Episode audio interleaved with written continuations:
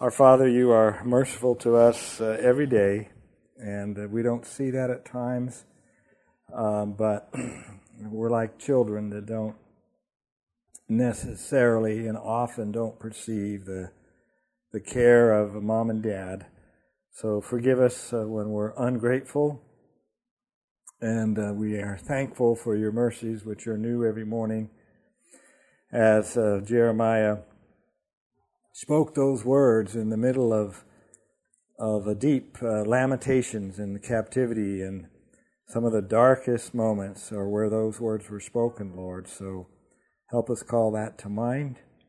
And uh, we thank you that you're committed to us and uh, remind us, Lord, of that. Uh, once again, give us a childlike faith that doesn't doubt mom and dad's commitment to them. They just assume it. Rightfully so, Lord. You are you're the perfect Father. So help us uh, honor you in, in those ways. Lord, we pray for Gerald, uh, as Alexis has shared this evening, of this terrible, terrible uh, headache and requiring a certain type of diagnostics. Lord, we pray pray for our dear brother that you would give him mercy and make him strong and heal him, Lord, as, as we know you're able to do. Thank you for those that have been recovered, Lord, uh, and for the life that you give us. We pray for the spiritual warfare that rages in our hearts and minds, Lord, at times, that you would direct us to trust you and to walk by the Spirit we thank you for the outpouring of the Holy Spirit on your new covenant people. Uh, streams in the desert, Lord, that, that's what we need. We need water in the desert parts of our hearts. We pray in Jesus' name. Amen. Amen. Okay, so we are working our way through the New Testament. We're in the book of Acts, which is really exciting to see Christ beginning to build his church. I uh, didn't didn't uh, waste much time. Uh, after 10, day, 10 days after he ascended, we come into Pentecost and the, the outpouring of the Holy Spirit. And that's where we are. We were last week, and we'll be there uh, again this week, right here on our chart. Uh, Pentecost, tongues, a conversion of 3,000 on the day of Pentecost. So we stopped last week right at the bottom of page 273 and we were discussing the three supernatural signs that occurred on that day of Pentecost. One of them was the sound of a mighty rushing wind uh, in the room they were gathered, and of course, wind equals pneuma or breath, which is spirit. so that loud sound of a mighty rushing wind, basically, we would understand that that was an outward sign of the arrival of the Holy Spirit. The Holy Spirit's been poured out and uh, he's arrived. And then there was a second sign, the, the tongues of fire. We, we talked about that. The tongue's the organ of speech. And the idea there is, is those that, those apostles and 120 disciples, they are going to be able to prophesy and they're going to speak the word of God. And, and the tongues testify to that. The tongue is the organ of speech. And then the fire, there's going to be uh, blessing and judgment. And we work that out the symbolism of fire in relation to uh, the baptism of the Holy Spirit. And we had to go back to who'd we have to go back to when we were studying that? That helped us with the Holy Spirit and fire in your New Testament.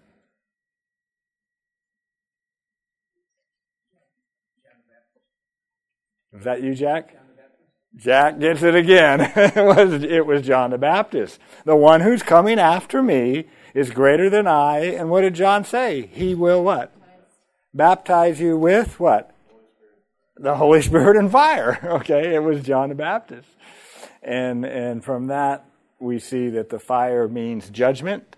He's going to separate the wheat in his barn, and, and when they thresh the wheat, uh, it makes the chaff, and then they they burn up the chaff.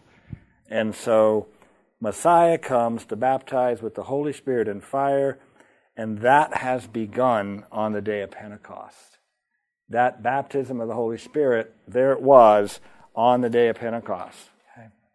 So, the third supernatural sign, and we're on to that this evening, is they were all filled. I'm in Acts chapter 2, verse 4 now. Uh, let, me, let me get over there. And they were all filled with the Holy Spirit and began to speak with other tongues as the Spirit gave, gave them utterance. So the sound was loud and demanded everyone's attention inside, and we're going to think about some of the practical details here first. Uh, the sound was very loud. It demanded everyone's attention inside and also apparently outside the house or wherever they were staying. We don't know where they were for this. It's likely they were still in that upper room where they were 120, but, but we don't know for certain. And so the sound, though, attracted a large group of people. And Luke describes them in chapter 2, verse 5. And there were many, and there were dwelling in Jerusalem Jews, devout men from every nation. And when this sound occurred, the multitude came together and were confused and so forth. So sometime between verses 5 and 6, they must have went out of the house, wherever they were, and people outside the house as well as inside the house were hearing this sound, and the disciples come out of the house and they run into these people that are outside that also heard this sound. That's kind of how it must have must have played out. And they're all hearing this sound and, and they don't know what it is or what it means. And now let's talk about here a little bit.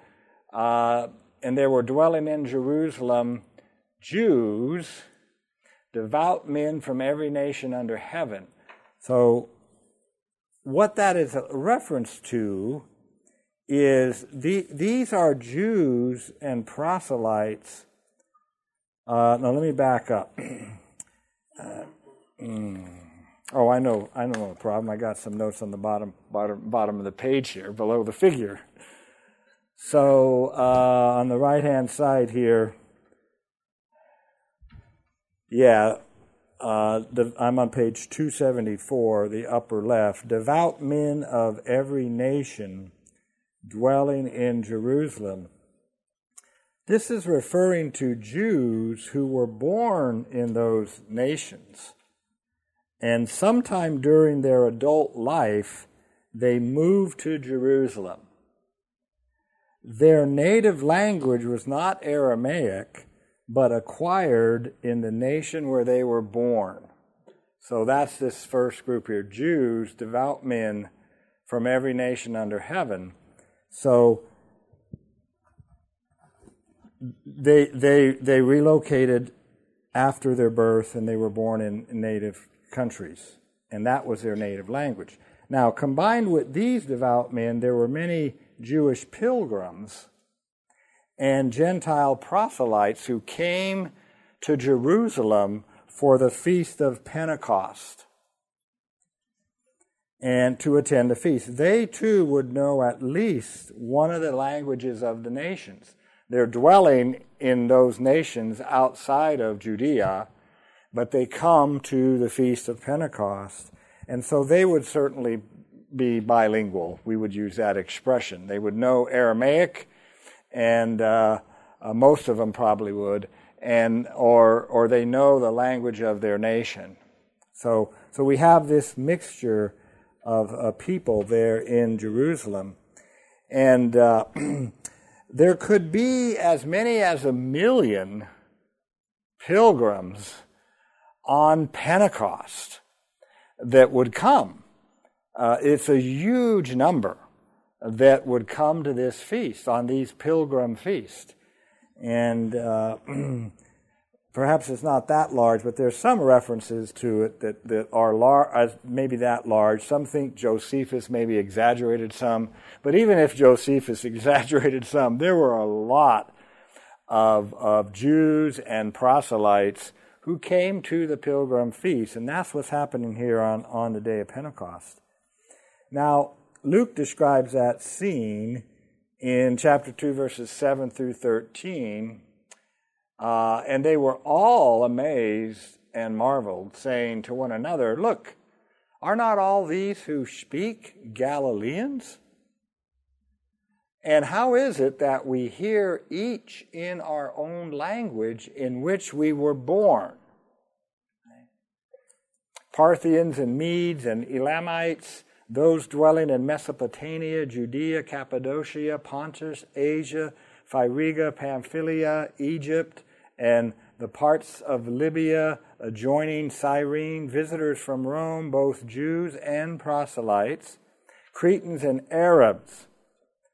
We hear them speaking in our own tongues the wonderful works of God. Okay? So that's what they're hearing. They're hearing the wonderful works of God in their own language or in their native tongue. The map, uh, oh, you know what? Let me throw the map up here. the map, I printed that out for you, but here's the map. See if I can make it a little bigger. That gives you an idea the red, the red lines on this map are the pilgrim. See that the pilgrim routes, and they all you know there's arrows. They're all heading down here to Jerusalem, and uh, Rome seems to be the furthest. And they would they would go by sea. They would actually you know register or get a reservation on the on on seafaring vessels, and they would go by sea and end up down here in Jerusalem. We have people coming from Cyrene, uh, from Egypt, Alexandria, all of these places. If you go through Luke's list that I just read, you can find all of those places on this map. And uh, it's quite, uh, quite impressive. Now, the other thing that this map kind of shows us is the curses relating to idolatry in the Mosaic covenant surely had gone into effect. And that's how these Jews ended up in all these places. Because, of course, the Lord said in those Mosaic covenant curses that he would scatter them over the face of the earth. And there's no more vivid example of that than looking at this map. They, they're, they're all of these uh, Jews are not dwelling in the promised land. They, they were cast out and they're scattered all over the face of the earth and yet many of them are still desiring to worship Yahweh, the, you know, the God revealed in the Mosaic and Abrahamic covenants. So, uh, so the map attests to to the Lord doing this. Uh, the point of the list that that uh, Luke gives here, the point of this list is to stress the miracle that they are witnessing. That's the point of the list. And that's, the miracle is, is we hear them speaking in our own tongues the wonderful works of God. So at this point, let's do a little vocabulary work on the two terms that are used here in Acts chapter 2. There's two terms there. I'm on page 275 now on the left hand column. There's two terms used here. Uh, one of them is uh, uh, dialectos, dialectos, where we get our word dialect, I'm sure, and the other is glossa. Uh, and so in verses 6 and 8, um, we have the Greek term there is the dialectos, okay? We are speaking our own language in verse 6. And in verse 8, each in our own language. Okay, so that's that's dialectos. In verse 11, we hear them speaking in our own tongues. That's glossa. Okay, those are the two words that are involved here. So the Greek term dialectos is used in 6 and 8, which means language of a nation or a region. And uh, BDAG means that's the Bauer Danker Arndt Gingrich uh, lexicon, Greek lexicon of the New Testament. it's pretty much the standard one that most New Testament students use. That's their definition. So you see, it's translated here as uh, language, which is which is correct. That's just fine. Now in verse 11, glossa is used, which is translated uh, as tongues. and that's that's a fine that's a fine translation because glossa refers to the organ of speech in a literal physical sense. If we said, you know, stick out your tongue, we would say stick out your glossa. okay, that that's how that term is used. It's used physically of the organ of speech or tongue, but it can also be used for the sounds of speech. You know that the tongue produces the sounds of speech that the tongue produces. And so we use the word tongue in English in the very same way. Glossa is being used here. We can say, we can ask, what is your native tongue? That's, that's common English, and everybody in this room probably would know what we were saying. What is your native tongue? Meaning, what is your native language? Okay? we, we use it that way, and that's how that's how it's being used here. Uh, so the various the the various regions mentioned have now this is key have their own tongue. All right, so their own means it is definitely here referring to language, right? By them being in Pamphylia and having their own tongue, means their own language. It doesn't mean they're speaking in an angelic tongue in Pamphylia. So it's their own tongue, which means their own means native, born, means the tongue of that region in which they were born. So, uh, so they're, they're in this passage, you know, these things, of course, have gotten controversial, but in this passage, there's no doubt that all three of those references are to known languages. Okay? You got that? You see? A dialectos, there's no question about that. Language is that's what it's referring to. Uh, Brian.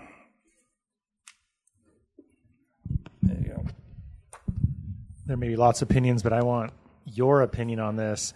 Is the languages that were spoken only languages that were known, and there were no languages that might have existed elsewhere that no one knew? In other words, it was oh.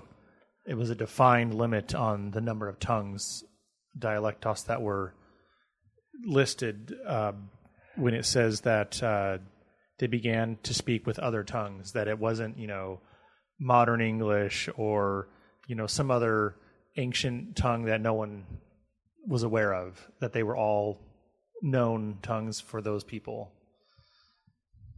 Well, I, if I understand the question, are, are you asking the, the, the ones listed here? Well, in ver- I'm particularly thinking in verse 4 when it says they were filled with the Holy Spirit and began to speak with other tongues. Yes. That the limit on tongues is it your opinion that um, it was limited to the tongues of that day and age and the regions uh, or that are included? Okay, I think here uh, I wouldn't I think certainly not every language is represented here, but I think all of the tongues spoken here were languages that somebody in the audience recognized. Well, I mean that's what it says. We all we all I mean look what the text says. Uh, uh where is it? Uh, yeah, uh, how is it that how is it we hear each in our own language. So, um, in which we were born.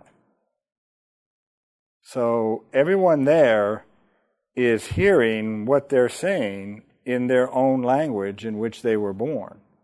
So, there's somebody in that crowd that's, that's hearing every one of those, every one of those every one of the to- every one of the uh, tongues that the disciples are saying, somebody in that crowd is hearing them.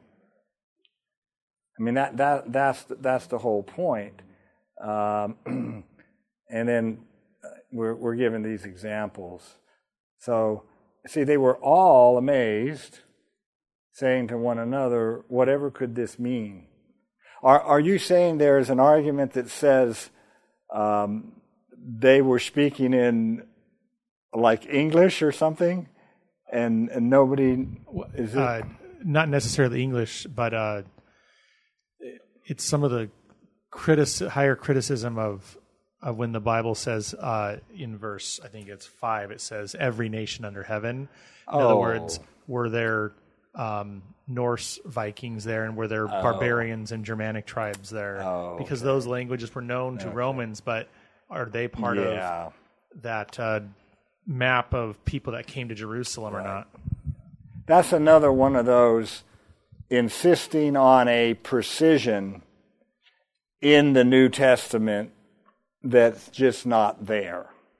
You know, taking every nation under heaven uh, to, to mean literally every single nation anywhere on the face of the globe. They didn't even know those places at that time. So, no. I mean, that that would that would be my my response. Um, so I was trying to think of another illustration, but it's not coming to me now. So uh, so that's the two terms. That's what's going on here. These are native languages, and you really know it's native languages because of our own, okay, our own tongue. And that can't possibly mean something other than their language in which they were born, right? My own tongue is English. My parents' own tongue was Italian in the nation they were born. So, um, so the case here is strong that, that these are these are languages that, and that's the whole point why why uh, uh, Luke lists them all out here. Uh, so they're okay. Uh, others were mocking and said they are full of wine. That's an interesting statement.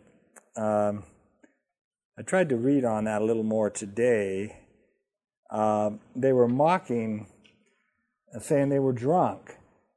Now, perhaps, perhaps there were Jews native to Jerusalem who didn't understand any of the foreign languages spoken, because, you know, it, to, to see this gift, you would think there's no way being drunk is going to produce this phenomena.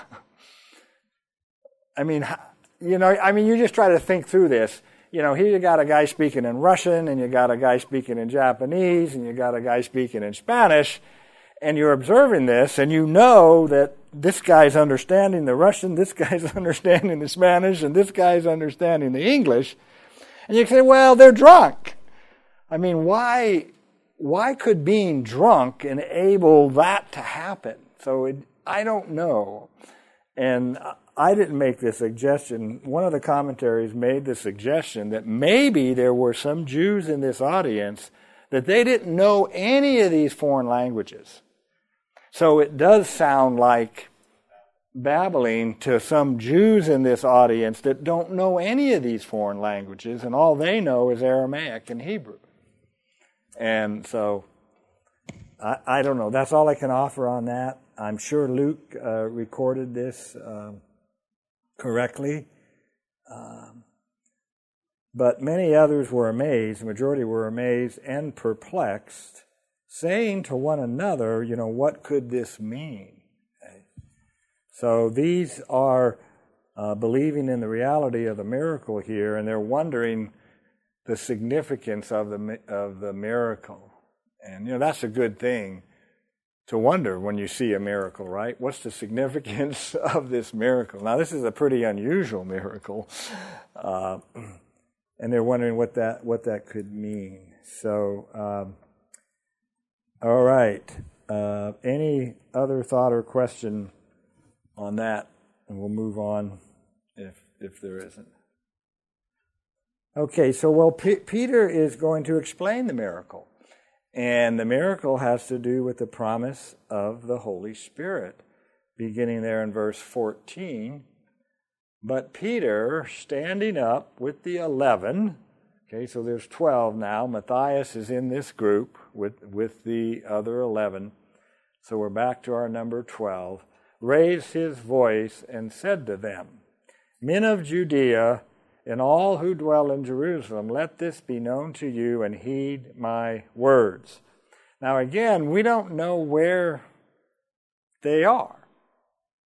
But there's got to be a lot of space because by the time Peter's done, they're going to baptize 3,000 people. so, um,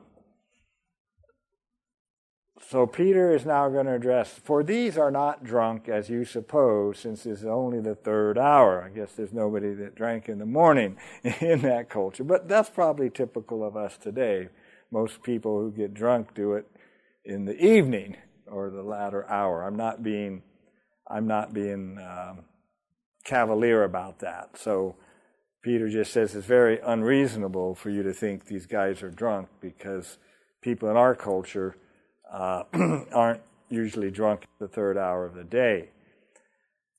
And then Peter tells them what this is. But this is what was spoken by the prophet Joel. And he starts quoting Joel. So Peter knows the Old Testament already. And of course, Peter's under the influence and the blessing of the Holy Spirit as well. But Jesus has been teaching them, remember, during that 40 days, that everything in that Old Testament is about Him and needs to be understood and approved, uh, understood and, and brought. So Peter goes on to Joel, and this is uh, Joel chapter 2, 28 through 32. He quotes it uh, almost, almost verbatim. And it shall come to pass in the last days, says God. Okay, so the person speaking in this Joel prophecy is Yahweh or God. In the last days, says God, what, that I will pour out my spirit on all flesh. And uh, all flesh here, I believe, also includes the Gentiles. But the next phrases make it very clear that everybody doesn't matter whether you're great or a slave, you're going to receive this blessing. Look what he does. What the Joel prophecy I'll pour out my spirit on all flesh. Your sons and daughters shall prophesy. Okay? So this is not just a male thing. Your sons and your daughters shall prophesy. And the next category, what? Your young men shall see visions. Okay? But uh, what about the old guys? Your old men shall uh, do dreams. So it's both genders, it's all ages, and it's all classes. And on what? My men servants and my maid servants. Okay? And that likely is a reference to servants or slaves. Okay? What's that? Says. In Joel, it does say slaves, doesn't it? Yeah. Okay. Yeah. So, so you see, the the, the Spirit is going to be outpoured here without distinction, and that, of course, is the blessing of the new covenant. Everybody in the new covenant receives this blessing. Okay, and and and. Uh, So I will pour out my spirit in those days, and they shall prophesy. Okay, so so, what they are doing, they are prophesying. So, the tongues, tongues is prophecy in this passage. They are prophesying. They're prophesying in a different language, but they're prophesying. Okay? And if you get into the controversy about this stuff, of course, many people want to say their tongues is not prophecy because prophecy is infallible. All right? But they are prophesying. Make no doubt about it. It's very clear. They shall prophesy. They shall, I think it's, it's three times in here. So tongues equals prophecy, biblical prophecy, okay, by the Holy Spirit. Uh, and so that's what they were doing. Um, the Joel passage goes on I will show wonders in heaven and signs in the earth beneath, blood and fire, vapor and smoke. The sun shall be turned into darkness, and the moon into blood before the coming of the great and awesome day of the Lord. And it shall come to pass that whoever calls on the name of the Lord shall be saved. So, uh, of course, prophecy is one of the most difficult genres in Scripture to interpret, and there's different interpretations about the Joel prophecy. I understand the Joel prophecy to be covering the whole interadvental period. In other words, Christ's first advent and the outpouring of the Holy Spirit to his second coming. And that this prophecy of Joel describes that period. See, we end with these second coming uh, type of signs and so forth. Uh, so that's that's what I think is going on in verses 20 and 21. And during that period that Joel spans here, it's the period when the gospel is being spread. See, and whoever calls on the name of the Lord dur- between first and second coming, whoever calls upon the name of the Lord, the Lord's going to save them. So, you got the microphone.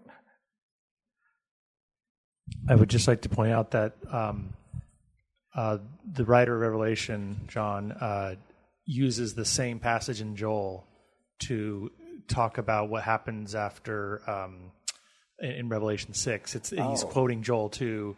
Oh. Uh, 18 and yeah, uh, or it's 20 something. So, oh, okay. I Just wanted you. To that would kind of confirm a, what I'm saying yeah, here. We have first Advent, second Advent. Yeah. Yeah. Cool. Yeah, he uses the same language yeah. that, that Peter does. There. Yeah. And and I would understand that this whoever here is Jews and Gentiles. Whoever calls upon the name of the Lord shall be saved. And that would go with all flesh up here. Though the immediate way all flesh is expounded, of course, is right there in the rest of that text. But, uh, and, and we're going to see, I would back that interpretation up by what happens in Acts chapter 10 when the Holy Spirit comes upon those Gentiles that Peter is preaching to, and they start speaking in tongues. Okay, so um, that's a whole, that's a significant point in the Book of Acts. Is the all flesh the gospel's going to all of these nations represented by these different languages? So um, let me see here. uh, okay. I already said that. Yeah, speaking in tongues is a form of prophecy, meaning what? Bringing the word of God. That's what prophecy is, to bring the word of God. So they're bringing the word of God.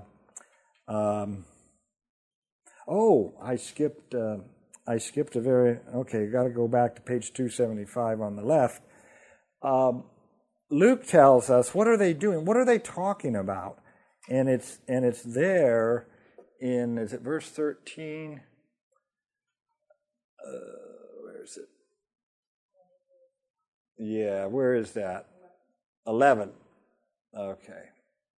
Yeah, we hear them speaking in our own tongues the wonderful works of God. Yeah, that's where I want to stop. What is that? Uh, oh, you know, you kind of, oh, Luke, you know, could you just, well, I would say there's a few ways that I think we can get pretty close as to what what they're talking about. And remember now, they're prophesying, and um, the 120 are Jesus' witnesses. Okay, and the, the closest example that, of what their prophecy was like, most likely, are the examples of prophesying which occurred at Jesus' birth. You see, when we go to those examples, exa- those Luke writes, and and they prophesied, and Zacharias prophesied, and Simeon prophesied. So I think this prophecy is very much like those announcements at Jesus' birth, except now we've moved further and we're announcing his death and resurrection. So I want to pop into those prophecies, and I think that is somewhat what these wonderful works of God are.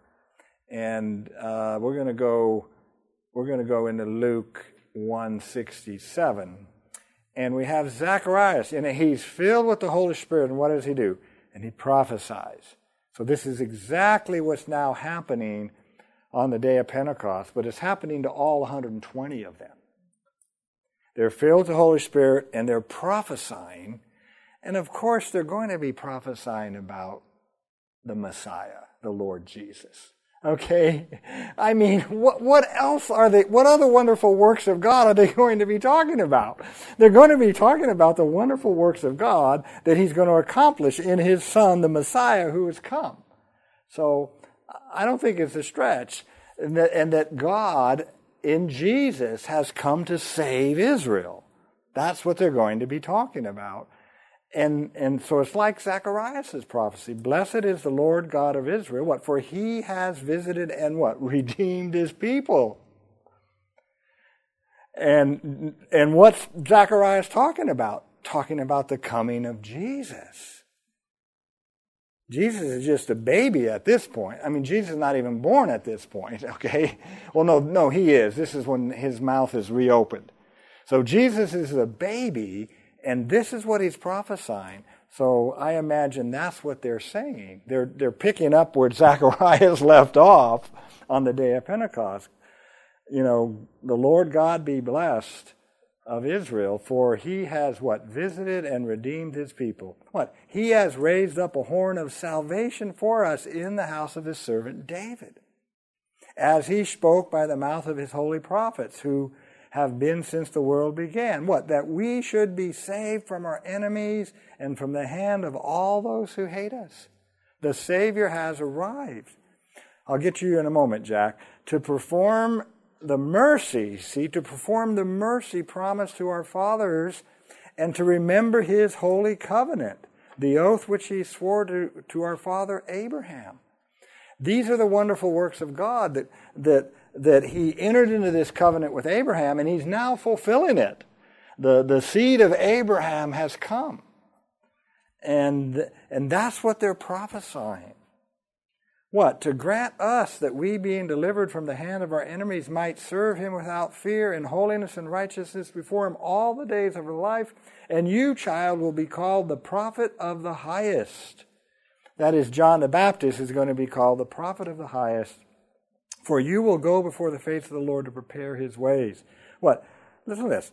To give knowledge of salvation to his people by the remission of sins. These are the wonderful works of God. Zacharias is delivering this under the under the uh, he's prophesying by the Holy Spirit. So I think this is kind of a pattern of probably what what they're doing. It's down these lines. Through the tender mercy of our God, with which the day spring on high has visited us. It keeps on going. To give light to those who sit in darkness and the shadow of death, to guide our feet into the way of peace. So there's a prophecy by the Holy Spirit given to Zacharias when, when uh, uh, John the Baptist was born. Okay? And so I think that's kind of what, what they're doing. I'm, I'm going to hold on, Jack. I'm going to I'm going to read one more of these uh, prophecies. We, you know, we could go to Simeon, and uh, uh, where is Simeon? Is it Luke two twenty five? Yeah, we go to th- th- now. This is at Jesus' birth. Okay, and and Simeon's going to prophesy.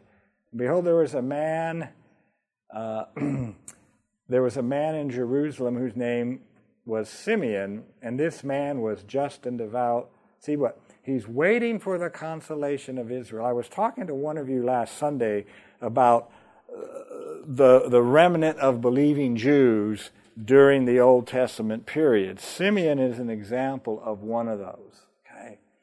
He's waiting for the consolation of Israel. He's, his hope and his faith is that's a title for the Messiah. The consolation of Israel is a messianic title. And, and his hope is that God promised to send the Savior of Israel, and he believes that, and that's where his hope is. And Simeon was one of those. He was waiting for the consolation of Israel, and what? The Holy Spirit was upon him. And it had been revealed to him by the Holy Spirit that he would not see death before he had seen the Lord's Christ. So he came by the Spirit into the temple And when the parents brought in the child Jesus to do for him according to the custom of the law, he took up, he took up in his arms, he took Jesus up into his arms and blessed God and said, and now here comes his prophecy, okay?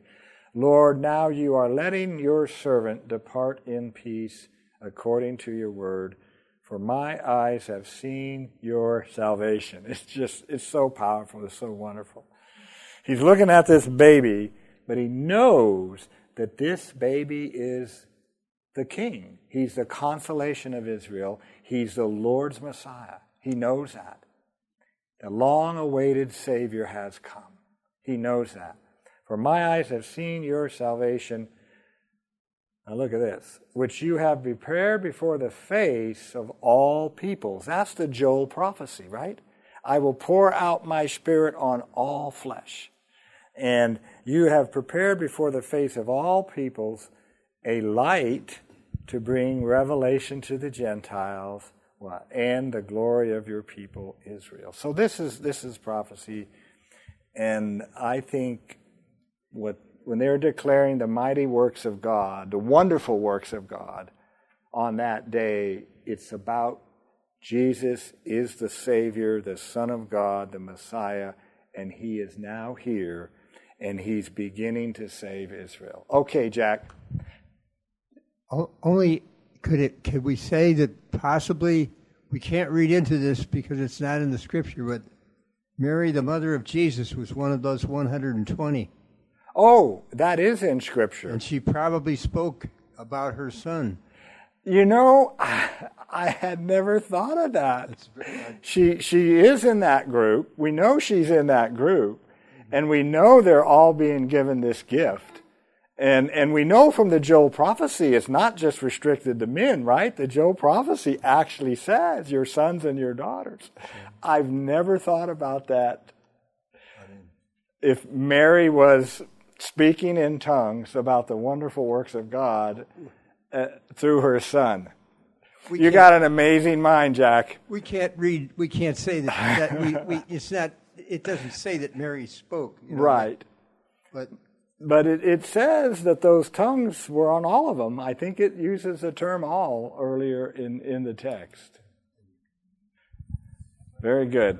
That's what makes this class really good. We got a we got a connection to Revelation about the prophecy of Joel, and we've got this thought. Uh, uh, you know, Jack's he, Jack's thinking through all those historical details. You see that? He, he's uh, he kind of is there. You kind of transport yourself there, don't you, Jack? in order to in order to come up with something like that. So, um, so I think maybe that's about the wonderful works of God. That's what they're doing. Um, one other thing there on page 275, bottom left, um, also that Gentile proselytes with their different languages. Okay, now we know there are proselytes in this audience. It's, it's specifically pointed out there uh, in that list that Luke gives us. I think it's uh, Jews and proselytes from Rome, he says up there earlier. The fact that these Jews, um, let me back up here.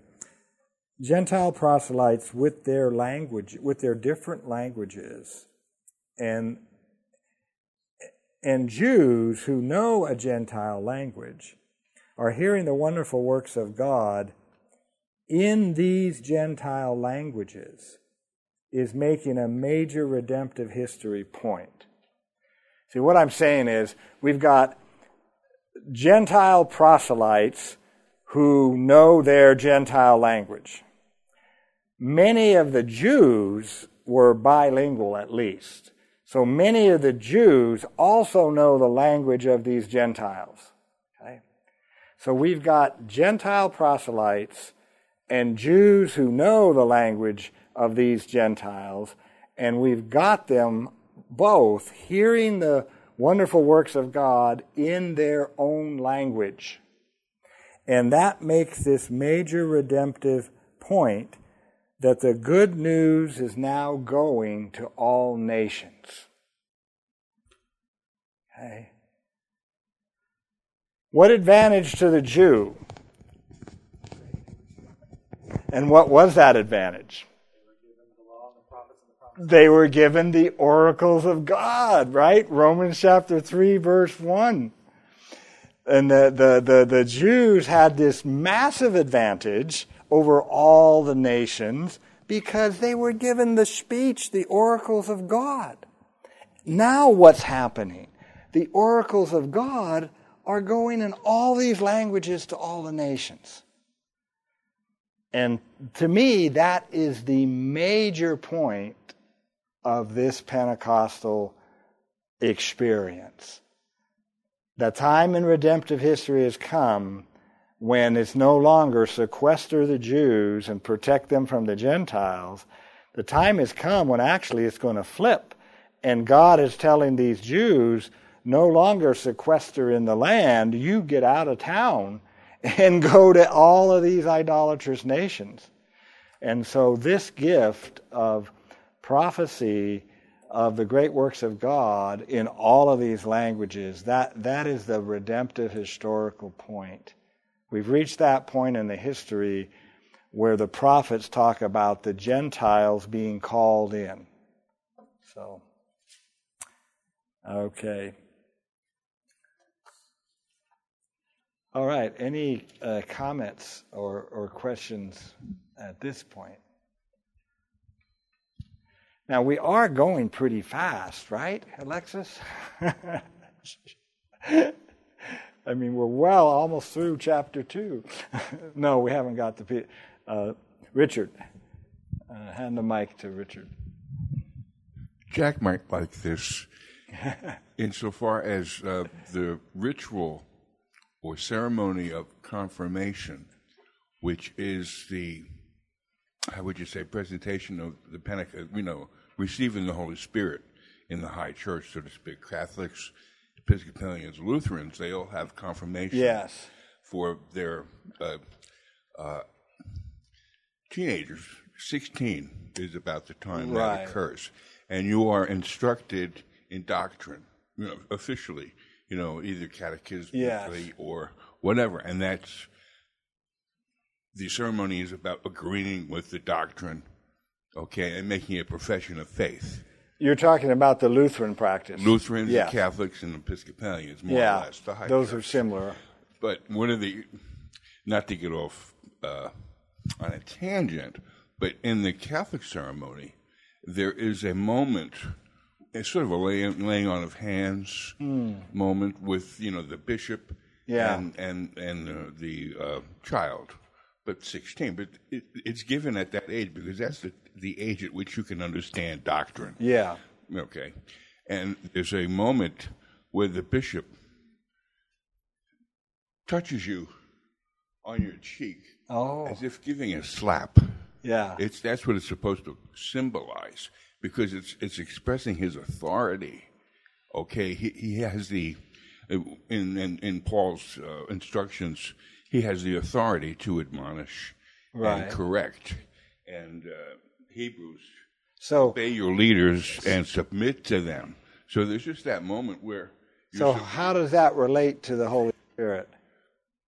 you're supposed to obey. oh, I'm, I'm, I'm saying I don't want to go off on a tangent, but that's part of the authoritarian aspect of the bishop Yeah. having authority over you in doctrine. You see, and just as you do, insofar as if someone in the congregation brings up something that's not doctrinal, you have an obligation to dispute it. Sure. by that. But it's just an, it's it's just part of their ritual. Okay. You know, yeah. But the but the Pentecost moment is is uh, how do you say ritualized in confirmation. Okay, course, that's kind of where you started. You're saying that that in that Lutheran system, when they do when they do that ritual of confirmation, that they supposedly that's when you receive the Holy Spirit. yes. Is that what you're saying? yes? Both, Okay. both- yeah, Catholic, Okay. Episcopalian, and Lutheran. Well, you know, it was done to me, and I don't remember. and I surely didn't receive the Holy Spirit at that time. There was no, and there was no evidence, but it Well, must have been done making to that claim. me. I'm saying that they do. You know, I know that that's that the RCs are they do hold to that that you receive uh, the Holy Spirit. Okay, okay, I see the connection sense. now. Yeah, Well, you know. Yeah, Yeah. now it's interesting. If we go to the scripture, number one, you won't find the practice of confirmation. Uh, number two, there's no all the examples of the receiving the Holy Spirit in in the scripture are either in response to believing. You know, you received the Holy Spirit when you believed, and those are the examples in the Book of Acts. We'll see quite a few of those. Yeah, I'm not advocating for this. I'm just No, saying I- I know you're not. That's No. what what occurs Yeah. uh, insofar as uh, the Yeah. ritualization of this moment. Yeah, and that's that is kind of sad because the evidence of having received the Holy Spirit is faith and repentance. And there was 3,000 of those folks on the day of Pentecost, which we're going to study, that received the Holy Spirit. And the first evidence of the Spirit's working is their conviction of sin. And that, of course, is what Jesus said, right? When the Helper comes, what's the first thing on the list? He will con- convict them of sin. Why? Because they do not believe in me. What happened on the day of Pentecost? 3,000 are convicted because of their unbelief that led to the crucifixion of the Messiah. You see that? That Acts, that, John 16 that says what the Holy Spirit's going to do is on display right here in Acts chapter 2. If, if, if you, you remember, uh, let me throw that passage up. That It's in John 16, isn't it? Yeah. I think it's in John 16, where he says, I'll send the helper. Yeah. No, or is it in 17? There. It's John 16. And he will convict, and when he comes, and when he has come, he will convict the world of sin and of righteousness and judgment. Look at this. Of sin, what? Because they do not believe in me. And that's what they suddenly became overwhelmingly convicted about on the day of Pentecost. They didn't believe in Jesus, they rejected the Messiah. Okay? So there's your evidence of the Holy Spirit, and you cannot, man does not have the power or the control over the Holy Spirit. That is His sovereign, the wind blows where it wishes, and so forth. We can preach the Word of God, that's been given to us, and we can pray. Beyond that, we do not have the power to say, now you have the Holy Spirit. Okay? So, Uh, give her, give, give uh, Wendy the microphone. I was going to say verse 13 right there. How, I'm just reading it there. However, when he, the Spirit of truth comes, he comes, he will guide you into all truth, for he will not speak on his own authority, but whatever he hears, he will speak, and he will tell you the things to come. Yes. So the, that's the Holy Spirit's job is to teach us and That's train absolutely us. and- right. Right. And All all the people of God have the blessing. Right. Yeah, absolutely. Yeah. But but you know I I, I or I'm sidetracking us a little bit, but I'm a teacher, so I get to do that, right? uh, I, I I love this. Uh, no no the um, um, he will convict the world of sin because they do not believe in me. This is a great text to do evangelism with because initially what people are thinking you're going to do is you want, you want to talk about the morality of their life or the lack of the morality of their life and all this other stuff. That's not as important. You see, you can go to a text like this and say, you, you know why you're, why you're a sinner, why you're sinning? And, and they're going to expect you to say, well, because I'm living with my girlfriend or something. No, you're sinning because you're not believing in the Lord Jesus Christ. See that? That's powerful. That's the issue. And if you were believing in the Lord Jesus Christ, you'd either marry her or you'd break the relationship off. right? So, the Holy Spirit knows how to do evangelism, right? so, so this, yeah, this is a great connection to Acts chapter 2. Okay, well, it's 8. Uh, other any other thoughts or or questions? Jonah, you're going to lead us in prayer, and you have the microphone. You can do it.